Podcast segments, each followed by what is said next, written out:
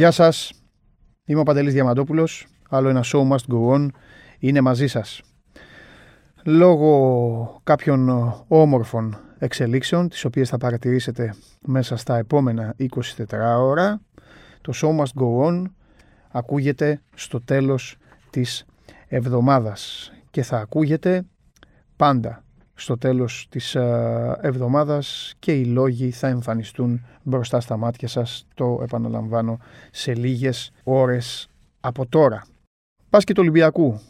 Το προηγούμενο podcast ε, έκανε αίσθηση, έκανε θόρυβο, υπήρχαν κάποιες αποκαλύψεις και δέχθηκα πάρα μα πάρα πολλά μηνύματα για να υπάρξει μία συνέχεια. Μηνύματα στον προσωπικό μου λογαριασμό στο Instagram, στο Παντελάρας10, εκεί που σας έχω πει ότι μπορείτε να ακολουθείτε, να μου στέλνετε και να συζητάμε για ό,τι ε, σας απασχολεί ή ό,τι θα θέλατε να ακούσετε. Ε, κάποιοι μάλιστα ε, άρχισαν και με, μου έκαναν και ερωτήσεις δημοσιογραφικές, τις οποίες βέβαια σας τους καθαρίζω δεν απαντάω του στυλ τι θα γίνει, θα μείνει ο Σπανούλης, θα πάρει τον ένα, θα πάρει τον άλλον. Αυτά παιδιά είναι θέματα τα οποία πρέπει να τα μοιραζόμαστε με όλο τον κόσμο και όχι σε πριβέ συζητήσεις. Κατά τα άλλα, ο λογαριασμός είναι ανοιχτός και σας ε, περιμένει για οποιαδήποτε τοποθέτηση. Μέσα σε αυτές όλες λοιπόν τις απορίες, αυτό που ξεχώρισε και επειδή υπάρχουν εξελίξεις για να τις συζητήσουμε, ε, ήταν το θέμα του Βασίλης Σπανούλη. Ναι, Υπάρχουν πράγματα τα οποία δεν έχουν βγει προς τα έξω και μπορούμε σήμερα να τα, μπορείτε να τα ακούσετε από την αφεντομουτσουνάρα μου. Θα ξεκινήσω με αυτό. Στη συνέχεια θα πάμε σε ένα ποδοσφαιρικό ημίχρονο κλασικά για το Champions League υπάρχει πάντα η ειδική ενότητα μέχρι να γίνει ε, ένα podcast ε, ποδοσφαιρικό αλλά το μπάσκετ είναι αυτό που καίει πιο πολύ όσο και αν φαίνεται παράξενο και περίεργο αυτά τα τελευταία 24 ώρα και κυρίως το μπάσκετ του Ολυμπιακού γιατί επαναλαμβάνω ο Ολυμπιακός έχει τελειώσει εδώ και αρκετές ημέρες τις επίσημες υποχρεώσεις του με συνέπεια η διοίκησή του και το προπονητικό του team να έχουν πέσει με τα μούτρα στη δουλειά για την οργάνωση και το χτίσιμο της ομάδας εν ώψη της επόμενης αγωνιστικής περίοδου. Πρώτα λοιπόν η ιστορία με το Σπανούλι, στη συνέχεια τα υπόλοιπα κατά τη διάρκεια αυτής της α, ακρόασης. Έχουμε καλύψει σε πολύ μεγάλο ποσοστό την ιστορία του αρχηγού του Ολυμπιακού και ενός εκ των μεγαλύτερων παικτών στην ιστορία του ευρωπαϊκού μπάσκετ. Αυτό που εκρεμεί για πολλούς και κυρίως για το ρεπορτάζ είναι η συζήτηση που θα κάνει ο Βασίλης με τους αδελφούς Αγγελόπουλους. Πραγματικά θα είναι ένα ραντεβού αρκετά ενδιαφέρον, ίσως πιο ενδιαφέρον από κάθε άλλη φορά. Από την πρώτη φορά που βρέθηκαν ε, και συζήτησαν στο ο λίγον τι μακρινό πια 2010, από τότε που ανακοινώθηκε η συμφωνία των δύο πλευρών ο γάμος τους και ανακοινώθηκε για όσους δεν θυμούνται στο ημίχρονο του τελικού του Μουντιάλ ανάμεσα στην Ισπανία και στην Ολλανδία τότε είχε κάνει και ντόρο θυμάμαι ε, πολλοί έκριναν ότι ήταν ένα επικοινωνιακό λάθος τότε της ΚΑΕ Ολυμπιακός να ανακοινώσει αυτή τη μεταγραφή μέσα στο, μέσα στο βράδυ και μάλιστα στο ημίχρονο του τελικού, του πιο σημαντικού ποδοσφαιρικού αγώνα. Αλλά δεν κρατιόντουσαν τότε στον ε, Ολυμπιακό από τη χαρά τους και εδώ που τα λέμε η ιστορία αυτή είχε τελειώσει. Ήταν ε, κάμποσες μέρες πριν. Ήταν απλά τυπικό το θέμα της ανακοινώσεως. Τέλος πάντων, από τότε Αγγελόπουλη και Σπανούλης τα λένε συχνά πυκνά και είναι γνωστό τη σπάση ότι οι συζητήσεις τους για τα συμβόλαια δεν διαρκούσαν και πάρα πολύ χρόνο. Ο Βασίλης καθόταν στα γραφεία της Αρκάντια αρκετές ώρες, αλλά μιλούσε με τους πρόεδρους του Ολυμπιακού γενικά για το μπάσκετ, για την ομάδα, για τις κινήσεις, για το τι χρειάζεται και τι όχι. Αυτή τη φορά η συζήτηση θα είναι κομματάκι διαφορετική. Υπάρχουν αρκετές παράμετροι που καλό είναι κάποια στιγμή να υποθούν και θα σας το κάνω εγώ ευθύς αμέσως ε, χωρίς να απαιτώ από τον εαυτό μου να καλύψει το φάσμα 100% δεν γίνεται και δεν γίνεται γιατί μιλάμε για κάτι το οποίο αφορά άλλους όταν δεν είμαστε εμείς άμεσα εμπλεκόμενοι. Μπορούμε να συζητάμε, να μιλάμε για αυτά που γνωρίζουμε, να ανταλλάσσουμε πληροφορίες, αλλά δεν μπορείς να αγγίξεις, να κουμπίσεις, να αγκαλιάσεις ένα θέμα στο 100%. Η αδελφή Αγγελόπουλη φαίνεται να είναι στην μέση, έτσι έχει περάσει προς τα έξω από την στιγμή που ο Σπανούλης γουστάρει, νιώθει καλά, του αρέσει να παίζει και δεν έχει πείσει τον εαυτό του ε, και καλά κάνει ότι πρέπει να σταματήσει και από την άλλη είναι η ομάδα, είναι ο Γιώργος Μπαρτζόκας, ο προπονητής, ο οποίος θέλει να χτίσει έναν Ολυμπιακό πάνω στα δικά του θέλω και στα δικά του δεδομένα. Το είπα και την προηγούμενη εβδομάδα, το είπα και στο προηγούμενο podcast, μπορείτε να ανατρέξετε όσοι δεν το ακούσατε, ότι το πώς χτίζεται μια ομάδα είναι ο λίγο της σχετικό. Είναι και λίγο μακριά από αυτά που λένε και υποθέτουν όσοι είναι μακριά από την ομάδα. Σας είπα λοιπόν ότι η πρόεδροι του Ολυμπιακού είναι στη μέση. Μπορεί όμως και να μην είναι. Ε, δεν θα έλεγα ότι η, η θέση τους είναι τόσο δύσκολη. Θα το προσέγγιζα πιο πολύ στο ότι είναι μυστήρια είναι μια θέση μυστήρια. Αλλά έτσι γίνεται, έτσι πάει. Ε, στην τελική αυτοί έχουν και το μαχαίρι, αυτοί έχουν και το καρπούζι. Οι μεγάλες αποφάσεις είναι για τις δύσκολες στιγμές και σίγουρα στις δουλειές τους έχουν πάρει μεγάλες και σημαντικές αποφάσεις οι Αγγελόπουλοι. Εδώ ε, η άλλη παράμετρος, ε, το άλλο στοιχείο, ε, ο άλλος δέκτης της ε, υπόθεσης είναι ο προπονητής. Κοιτάξτε να δείτε, ο Μπαρτζόκας ενδιαφέρεται για ένα μόνο πράγμα. Και αυτό θα πρέπει να κάνει. Να φτιάξει μια ομάδα στα δικά του θέλω, αφού αυτός είναι ο προπονητής, και στη δική του ένταση. Ε, δεν είναι χαζός. Ξέρει ότι απέτυχαν τη σεζόν που έφυγε. Ξέρει ότι ο Ολυμπιακός δεν έπιασε τους στόχους του και καλείται να φτιάξει κάτι πιο θελκτικό, όχι μόνο στα μάτια του κόσμου, αλλά και στα μάτια των ίδιων των παικτών να αρχίσουν να έχουν αυτοπεποίθηση, να μπορούν να πιστεύουν, να ελπίζουν, να αισιοδοξούν και να ξέρουν ότι με το πέρασμα των εβδομάδων θα γίνονται όλο και καλύτεροι. Γιατί η αλήθεια είναι ότι οι μπασκετμπολίστες του Ολυμπιακού πορεύτηκαν με ένα πολύ μεγάλο ερωτηματικό πάνω από τα κεφάλια τους. Ακόμα και οι ίδιοι δηλαδή δεν ήξεραν να σου πούν αν η ομάδα είναι πραγματικά καλά, αν η ομάδα πάσχει από κάποια πράγματα, αν η ομάδα θέλει ε, μία έξτρα βοήθεια και μην ξεχνάμε, μην ξεχνάμε ότι μιλάμε για ένα άθλημα στο οποίο αυτές οι βοήθειες, αυτές οι μεταγγίσεις αίματος τις περισσότερες φορές, ειδικά στην περίπτωση των ελληνικών ομάδων, μέσα στην χρονιά δεν έχουν υπάρξει 9 στις 10 φορές δεν έχουν υπάρξει τόσο θετικές. Δεν αλλάζουν τα πράγματα, οι, οι σωστές ομάδες, οι καλές ομάδες, οι γερές ομάδες χτίζονται το καλοκαίρι. Ο Μπαρτζόκας είναι και αρκετά έμπειρος από τέτοιες δύσκολες καταστάσεις και αυτό πάντα το κουβαλάει στο μυαλό του. Όμως θέλω να πω ότι ο Σπανούλης δεν είναι Ναβάρο και ο Ολυμπιακός δεν είναι Μπαρσελόνα. Το λέω αυτό γιατί ο, ο προπονητής του Ολυμπιακού υπέφερε στην Καταλωνία από τον Ναβάρο τότε που ο Ναβάρο ε, ήθελε να παίζει ε, χωρίς να μπορεί τόσο πολύ να το κάνει. Ο Σπανούλης ε, είναι πεισματάρης ε, και εργάζεται τελείως διαφορετικά από ότι ο Ναβάρο και φυσικά στην ίδια ηλικία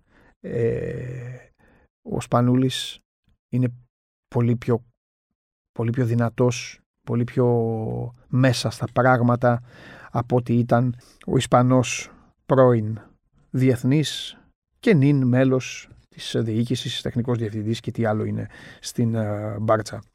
Ε, ο Μπαρτζόκας λοιπόν θέλει να φτιάξει κάτι διαφορετικό, κάτι διαφορετικό ε, βάσει του δικού του πλάνου. Θέλει να βάλει ταχύτητα, θέλει να βάλει εκρηκτικότητα, θέλει να βάλει άμεση απειλή από την περιφέρεια. Ε, η επιθυμία του είναι να θωρακίσει το Σλούκα με παίκτες που θα μπορούν να μπαίνουν και να καθαρίζουν και να τον κάνουν και αυτόν να νιώθει μικρότερη υποχρέωση, εννοώ τον Σλούκα. Ο Σπανούλης είναι ένας άλλος παίκτης και ήταν ένας άλλος παίκτης στα δικά του ντουζένια. Τώρα πλέον οι παίκτες θέλουν να θωρακίζονται, να μην έχουν τόσο πολύ την υποχρέωση στο κεφάλι. Ο Βασίλης ζούσε για να έχει την υποχρέωση. Ο Σπανούλης δεν κοιμόταν ποτέ και μάλλον δεν το είπα σωστά. Ε, ο Σπανούλης όταν κοιμόταν δεν έβλεπες στον ύπνο του να κερδίζει με 20 πόντους. Δεν ήταν αυτό το καλό του όνειρο. Το καλό όνειρο του Σπανούλη είναι να βλέπει ότι το μάτς είναι ισόπαλο ή χάνει με ένα πόντο και παίρνει την τελευταία μπάλα αυτός και καθαρίζει. Έτσι πορεύτηκε, έτσι συνήθισε, έτσι μεγάλωσε, έτσι έμαθε. Γεννημένος, γεννημένος ηγέτης. Αυτό δεν μπορεί να το αμφισβητήσει ούτε ο, ο μεγαλύτερος ξέρω εγώ, φίλαθλος που δεν του αρέσει ο τρόπος που παίζει ο Βασίλης. Τέλος πάντων, το ότι ο Σπανούλης θέλει να μείνει δεν το συζητάμε, δεν θα λέμε συνέχεια τα ίδια, το έχουμε ξαναπεί. Θέλει να μείνει στον Ολυμπιακό. Απ' την άλλη, ο σχεδιασμός της ομάδας δεν κρίνεται από αυτόν. Ε, είναι κάτι που θα πρέπει να το καταλάβουν όλοι και κατά τη γνώμη μου θα πρέπει να το καταλάβει και ο ίδιος ο Μπαρτζόκας ε, και ο κόσμος και οι δημοσιογράφοι. Νομίζω ότι οι μόνοι που το έχουν καταλάβει μπορεί να σα φάνηκε παράξενο, αλλά είναι οι Αγγελόπουλοι. Το κρίνω παρατηρώντας τις κινήσεις σιγά σιγά και τις ε, έτσι δίχως ταρατατζούμ και φανφάρες κινήσεις της ε, ερυθρόλευκης ε, διοίκησης. Το σωστό είναι ότι να φτιάξεις μια ομάδα με τον Σπανούλη, υπολογίζοντας τον Σπανούλη και απλά έχοντάς τον συζητώντας μαζί του, έτσι, έχοντάς τον ως μια λύση ε, πολυτελείας βάσει της κατάστασης που θα βρίσκεται και αυτός. Ε, είναι σημαντικό αυτό. Το είπαμε και σε προηγούμενα show must go on. Ο Σπανούλης προπονείται σε full ένταση, προπονείται σε full ρυθμούς.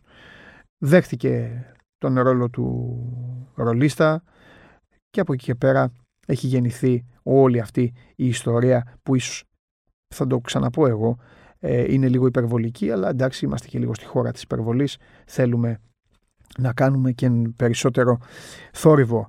Ε, μην ξεχνάμε επίσης ότι θα υπάρχει και α1 λογικά. Έτσι, οπότε όλοι, όλοι οι παίκτες ε, χρειάζονται μία άλλη ιστορία τώρα, μία άλλη παράμετρος η οποία θα πρέπει και αυτή να συζητηθεί και να μην είναι μόνο να αποτελεί ε, μια υπόθεση καφενιακού επίπεδου έχει να κάνει με την εθνική ομάδα.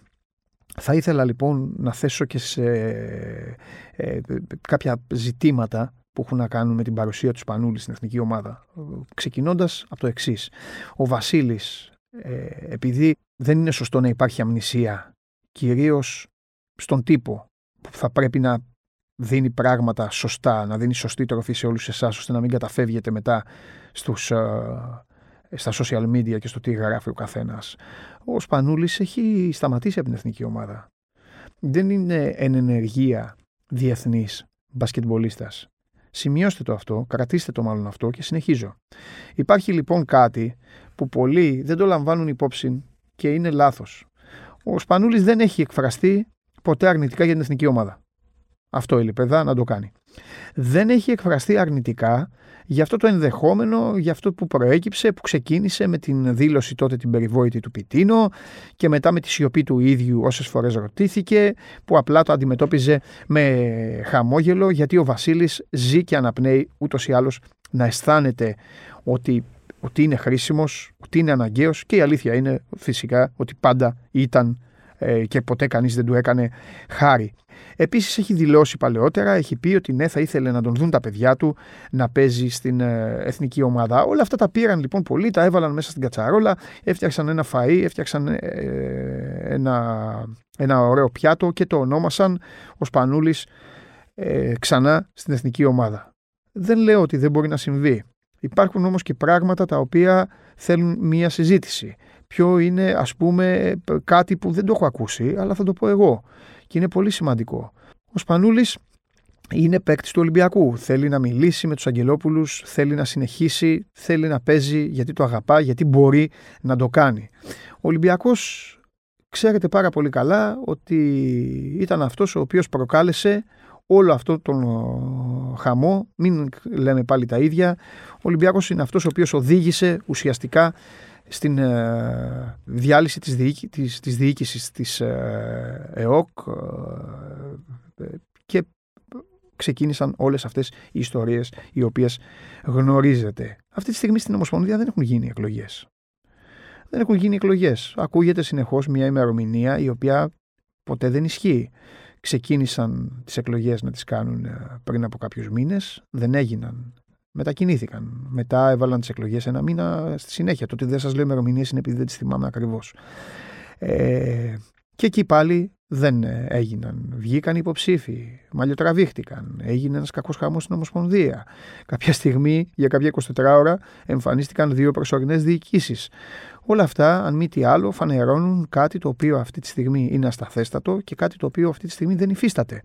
Η ουσία λοιπόν είναι και το ερώτημα που γεννάται είναι ότι ο Σπανούλης θα πάει στην εθνική ομάδα με ποια διοίκηση; Θα έχουν γίνει εκλογές, γιατί ο ίδιος ο Βασίλης υπολόγιζε ότι θα έχουν γίνει εκλογές και θα πήγαινε με μια διαφορετική διοίκηση και όχι με αυτή στην οποία έχει πρόβλημα το σωματείο του να πάει στην εθνική ομάδα με την ε, παρούσα διοίκηση είναι πάρα πολύ δύσκολο από τη στιγμή που ο Ολυμπιακός, το ξαναλέω, ήταν αυτός που ξεκίνησε όλο τον πόλεμο για να ρίξει την ε, διοίκηση της Ομοσπονδίας και να οδηγηθούν ε, εκεί που οδηγήθηκαν. Όλα αυτά τώρα, αυτό που είπα μπορεί να σας φανεί παράξενο, αλλά κοιτάξτε να δείτε, είναι πάρα πολύ σημαντικό και είναι πράγματα τα οποία δεν τα συζητάνε. Υπάρχουν κάποια πράγματα στα οποία η Αγγελόπουλη ή ο Ολυμπιακός έχει βάλει μια κόκκινη γραμμή ε, ταιριαστεί με τα χρώματα της ομάδας και όπως οφείλετε να παραδεχτείτε όποια ομάδα και να υποστηρίζετε τη γραμμή αυτή, αυτά τα όρια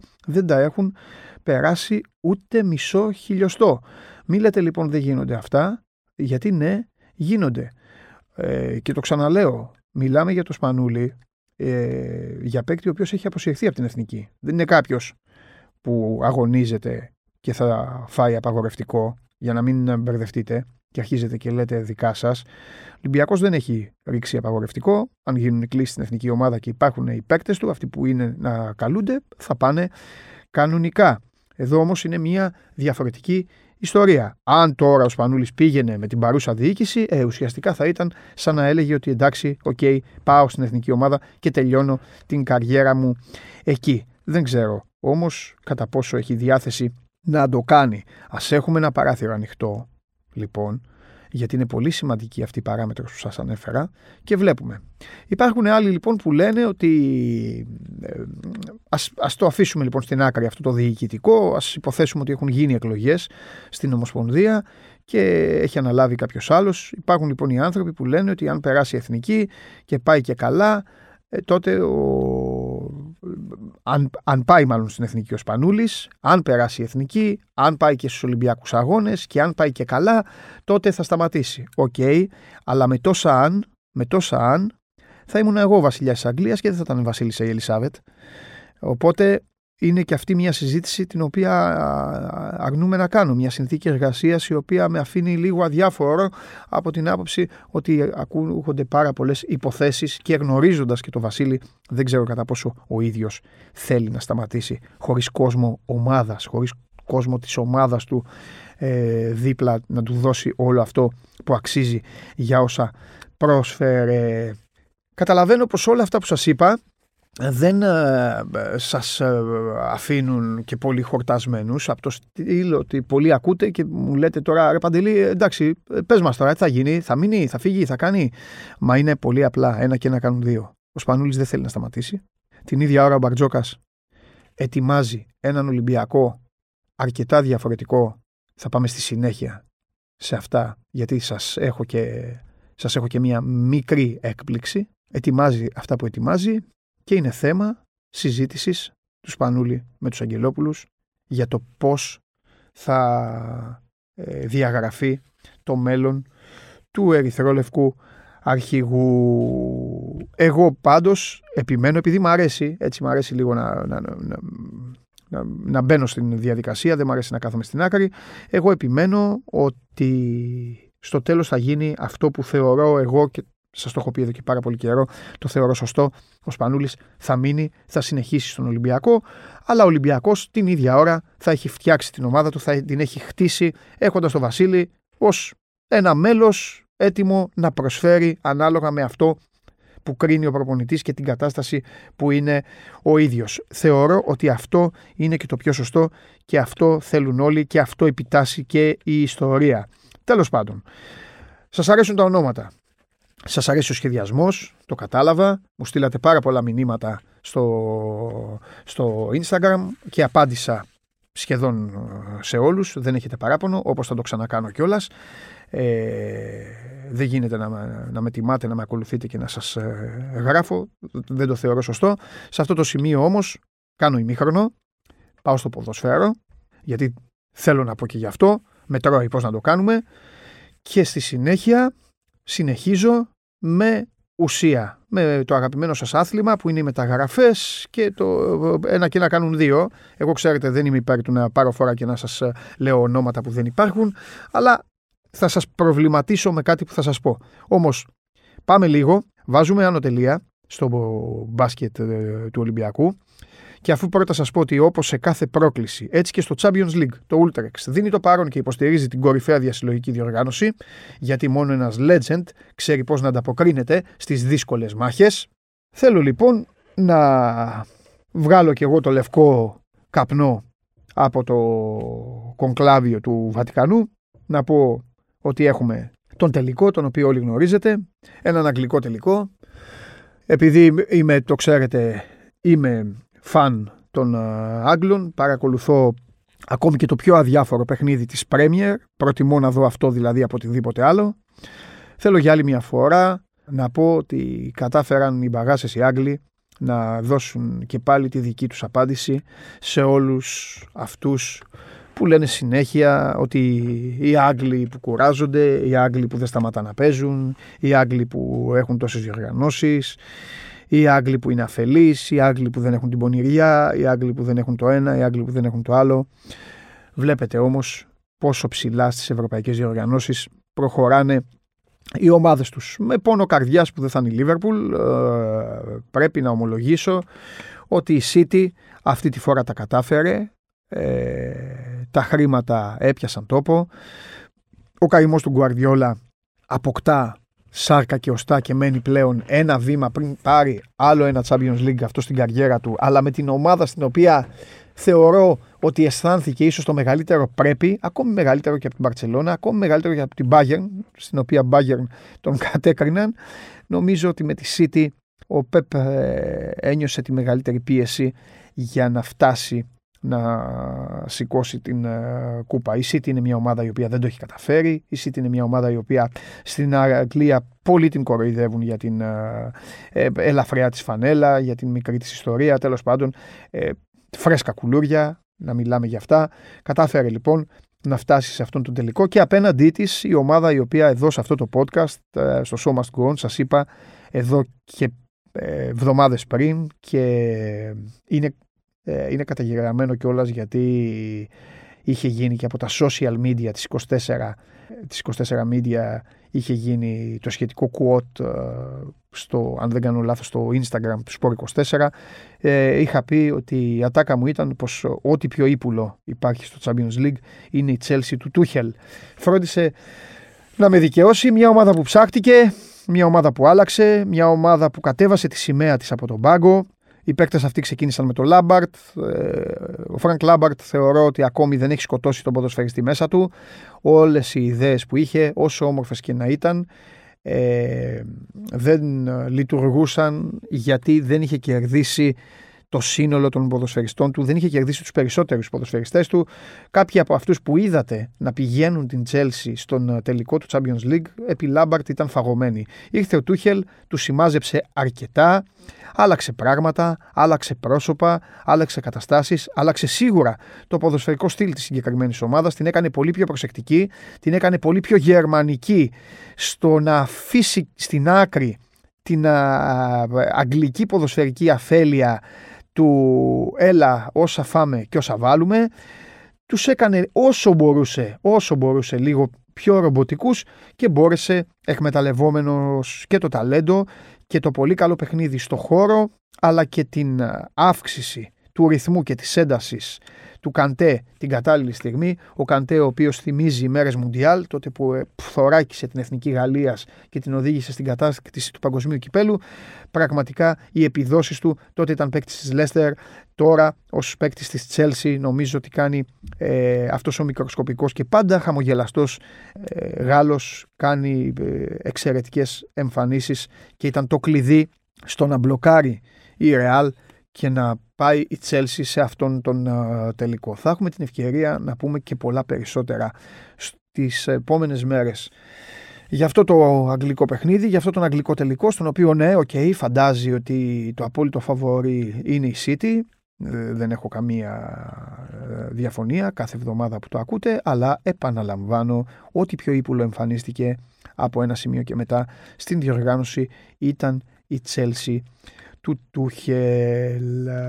Δεν θέλω να σας κουράσω περισσότερο, ε, απλά να συμπληρώσω ότι για άλλη μια φορά, μα για άλλη μια φορά και δεν είναι τυχαίο αυτό που συμβαίνει, στον τελικό υπάρχει ένα από τα λεγόμενα φοβορή και μία ομάδα την οποία δεν την περίμενε κανείς. Αυτό συμβαίνει τις περισσότερες φορές. Πέρυσι δεν συνέβη. Αλλά πέρυσι μιλάμε για ένα final eight σε ένα άδειο γήπεδο, ε, αυγουστιάτικα βράδια, όπου κατάφεραν να πάνε η Bayern με την Paris Saint-Germain. Ε, επέστρεψε η διοργάνωση όχι σε φυσιολογικές συνθήκες, όχι σε φυσιολογικές συνθήκες, γιατί αν είχε κόσμο, μπορεί να ήταν και άλλες Μπορεί να υπήρχε άλλη ομάδα αυτή τη στιγμή στον uh, τελικό του Champions League, αλλά επέστρεψε στο, στο ένα φαβορή και μία που δεν περιμέναμε. Όπως πριν δύο χρόνια που ήταν η Liverpool μαζί με την Tottenham. Δύο αγγλικές ομάδες τότε και τώρα ξανά δύο ε, αγγλικές ομάδες. Πάλι μία από ε, προς το βορρά του νησιού και μία από την πρωτεύουσα, μία από το Λονδίνο. Αυτά ε, σε αυτό το show must go on για το Champions ε, League και εννοείται ότι θα επιστρέψω και θα πούμε κι άλλα. Το Ultrex, η σταθερά νούμερο 1 αντιπιτηρητική προστασία για τους άντρες, μπαίνει στο ρυθμό των αγώνων του Champions League και υποστηρίζει όλους τους legends σε κάθε δύσκολη φάση. Για κάθε πρόκληση, οι κορυφαίοι αστέρες του ποδοσφαίρου έχουν το σύμμαχό τους. Και μετά από αυτή την απαραίτητη παρένθεση, γιατί ήθελα έτσι, να, να πω λίγο μια, μια, μια γουλιά να σας δώσω μια άποψη ρε παιδί μου, μια τζούρα για τους uh, φιναλίστ χωρίς πολλές, πολλές αναλύσεις. Στην τελική παιδιά τι να τις κάνεις τις αναλύσεις. Έτσι δεν είναι. Όταν βγαίνουν ε, τα ζευγάρια όταν φτάνουν στον τελικό μετά ξεχνάς τι έχει προηγηθεί και το μόνο που βλέπεις είναι ποιος θα φτάσει τελικά στην κορυφή. Συνεπώς δεν χρειάζονται ε, οι πολλές αναλύσεις, το πολύ μπλα μπλα κουράζει. Καλή επιτυχία στους δύο και εμείς συνεχίζουμε, εσείς συνεχίζετε να ακούτε το Show Must Go On και για να μπω και στην τελική ευθεία αυτού του podcast σας χρωστάω την επόμενη, μάλλον όχι την επόμενη, αυτή την επόμενη σελίδα την έχουμε ανοίξει εδώ και, και εβδομάδες, αλλά σας χρωστάω τις εξελίξεις. Τι γίνεται; Δεν διαφέρουν.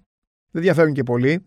Άλλωστε, τι να έχει συμβεί από την προηγούμενη εβδομάδα, η οποία ήταν και μεγάλη εβδομάδα, με Πάσχα και με τον κόσμο σε μια κατάσταση λίγο πιο ξέγνιαστη και λίγο πιο χαλαρή.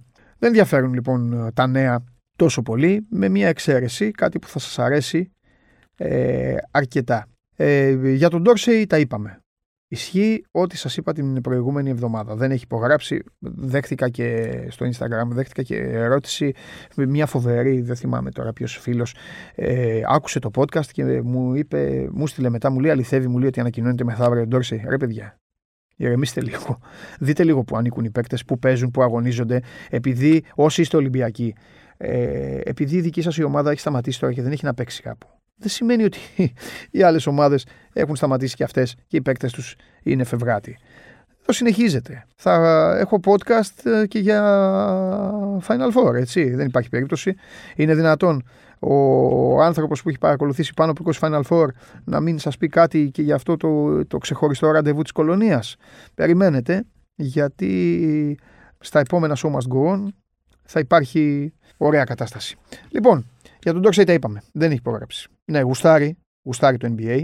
Επειδή με ρωτάτε και μου στέλνετε πάρα πολύ, μα πώς είναι αφού θέλει και το NBA. Ναι, το θέλει, αλλά δεν ξέρει. Και όχι μόνο αυτός, ξέρει και ο μάνατζερ του. Δεν είναι και πάρα πολύ εύκολο να βρει ε, συμβόλαιο εκεί. Και γι' αυτό το λόγο υπάρχει αυτή η εν πρώτη συμφωνία, όπως σας έχω πει, η αρχή για τον Ολυμπιακό έχει γίνει με τον Τάιλερ Ντόρσεϊ και βλέπουμε ε, πώς θα ολοκληρωθεί.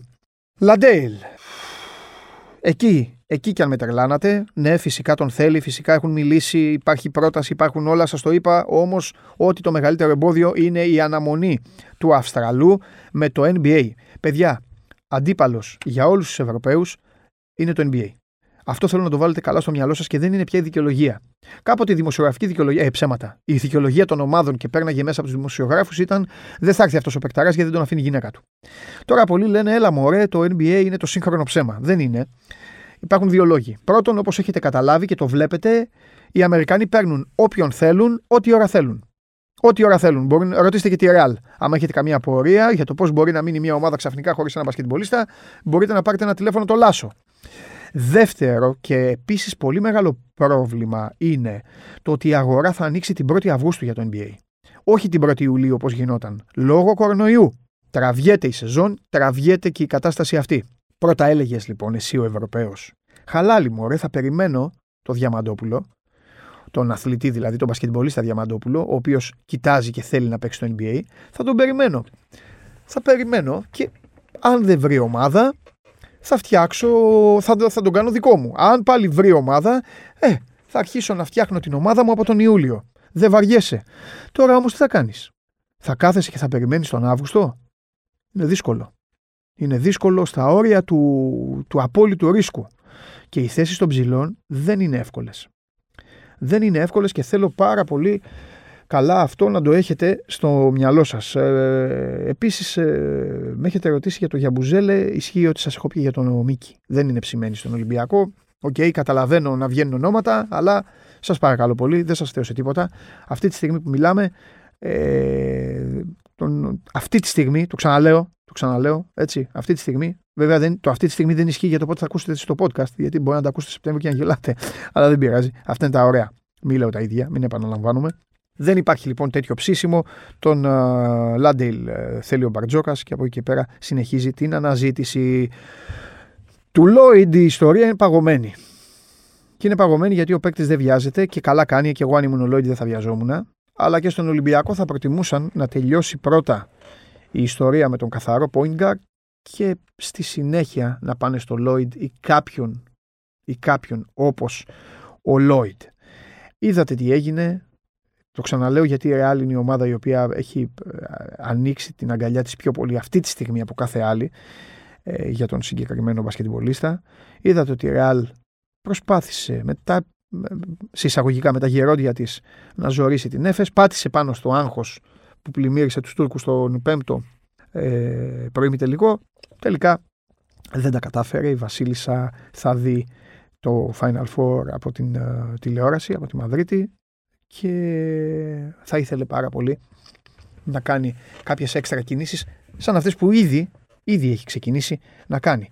Ε, στο podcast το οποίο θα αναφερθώ στο Final Four της Ευρωλίγκας σας υπόσχομαι ότι θα σας πω και για τις κινήσεις κάποιων ομάδων γιατί πιστέψτε με θα εκπλαγείτε από την απόφαση που έχουν πάρει τα περισσότερα από αυτά τα κλαμπ της ε, Ευρωλίγκας. Δεν θα αργήσει να γίνει, ίσως να είναι και το επόμενο ο Must Go On, ε, αυτό ανάλογα βέβαια με την ε, ποδοσφαιρική δραστηριότητα γιατί έχουν αρχίσει ήδη και μου παραπονιούνται οι ποδοσφαιρομανείς και μου στέλνουν έλα σταμάτα με τον μπάσκετ, φτάνει και τα συναφή. Τι να κάνω, δεν μπορώ να σας χορτάσω όλους. Ε, πριν τελειώσω θέλω να σας πω ότι στον Ολυμπιακό ψάχνουν για ένα λαχείο. Ε, δεν ξέρω αν θα είναι θόρυβος βόμβας. Αν είναι θόρυβος βόμβας θα φτάσει ως την άλλη άκρη του Ατλαντικού. Να κρατάτε τα λόγια μου έτσι όπως τα λέω. Δεν έχω όνομα. Αν είχα όνομα θα σας το έλεγα, δεν έχω πρόβλημα. Ούτε κόλπο πάνω να σας κάνω. Έτσι. Και καλά, ε, δεν, έχω, δεν είμαι τέτοιος, με ξέρετε τόσα χρόνια να κλέψω την παράσταση. Η αλήθεια είναι όμως ότι ψάχνουν λαχείο. Ψάχνουν κοντό που να τους βολεύει. Να τους βολεύει πάνω απ' όλα στο παιχνίδι. Πρέπει να προσέξω και πώς θα το πω, γιατί ε, είστε ικανοί εσείς να αρχίσετε να λέτε ναι, ψάχνουν κανένα φτηνιάρι, κανέναν έτσι, κανένα γιουβέτσι. Όταν σας λέω λαχείο, δεν μπορούν να βρουν φτηνιάρι, γιατί ο φτηνιάρι δεν είναι λαχείο. Φτηνιάρι δεν βρίσκεις ό,τι ώρα θέλεις. Ψάχνουν να βρουν λοιπόν έναν παίκτη ο οποίος, του οποίου η απόκτηση θα είναι ξαφνική, του οποίου η απόκτηση θα είναι εκεί που κανείς δεν θα το περιμένει και φυσικά δεν έχει γραφτεί το όνομά του πουθενά. Η αναζήτηση γίνεται στην Αμερικανική αγορά και είναι ίσως ο παίκτης Χ, ο παράγοντας X, είναι ίσως αυτός ο οποίος στο τέλος θα κάνει την διαφορά ασχέτως πόσοι θα αποκτηθούν και ποιοι από αυτούς οι οποίοι είναι πραγματικά στη λίστα και για τους οποίους πραγματικά έχει εκδηλωθεί το ενδιαφέρον και για αυτούς που ακούσατε και για τον William Goss ο οποίος έχει συζητήσει με τον Ολυμπιακό τον Walkup που κάποια στιγμή πέρασε και αυτός και τον είδε ο Μπαρτζόκας και είπε ας περιμένουμε. Τέλος πάντων κανένα από αυτά τα ονόματα που βγαίνουν από το στόμα μου δεν ε, έχουν αφήσει αδιάφορο τον ε, προπονητή του Ολυμπιακού, τους προπονητές του Ολυμπιακού, τη διοίκηση του Ολυμπιακού. Όποιοι δεν ενδιαφέρουν, για όσους δεν ενδιαφέρονται, σας το λέω, δεν έχω θέμα. Η αλήθεια λοιπόν είναι, και αυτό που πρέπει να κρατήσετε, πέρα από τις κλασικές ιστορίες, είναι ότι ο Ολυμπιακός ψάχνει να βρει, ψάχνει να πιάσει το λαχείο. Έχει ρίξει βάρος αυτές τις μέρες για να κλείσει, να συμφωνήσει με παίκτη, ο οποίος θα μπορεί να κάνει την δουλειά στη θέση των κοντών τόσο εύκολα, έτσι ώστε όχι μόνο να βοηθάει τον Σλούκα, όχι μόνο να βοηθάει τον εαυτό του, όχι μόνο να βοηθάει την ομάδα, αλλά πάνω απ' όλα, πάνω απ' όλα, να μην μπορεί να καταλάβουν καν οι αντίπαλοι πώς εμφανίστηκε, πώς βρέθηκε και πώς έκανε όλα αυτά. Κατά καιρούς, όταν εμφανίζει λαχεία Ολυμπιακός, το καλοκαίρι, το ξαναλέω, το καλοκαίρι, γιατί με εξαίρεση τον Ace και πιο λίγο τον Τζόι Ντόρσεϊ, τα λαχεία, τα χειμωνιάτικα δεν του βγήκαν. Τα καλοκαιρινά όμως λαχεία, όταν τα τραβάει ο Ολυμπιακός, πιάνει κάτι πολύ περισσότερο από το λίγοντα. Για να δούμε τι θα γίνει και σε αυτή την περίπτωση. Για κάθε νέο πάντως, εμείς εδώ είμαστε για να σας το προσφέρω, για να το συζητάμε και να περνάμε όμορφα. Είμαι ο Παντελής Διαμαντόπουλος. Σας ευχαριστώ πάρα πολύ που ακούσατε και αυτό το show must go on. Έρχονται φοβερές και τρομερές εκπλήξεις στο Sport 24. Θα γουστάρετε πολύ. Θα σας αρέσει πάρα πολύ αυτό που θα δείτε σε λίγες ώρες. Το επόμενο podcast ε, να περιμένετε να το ακούσετε με ένα άλλο θέμα επίσης ενδιαφέρον. Γεια σας.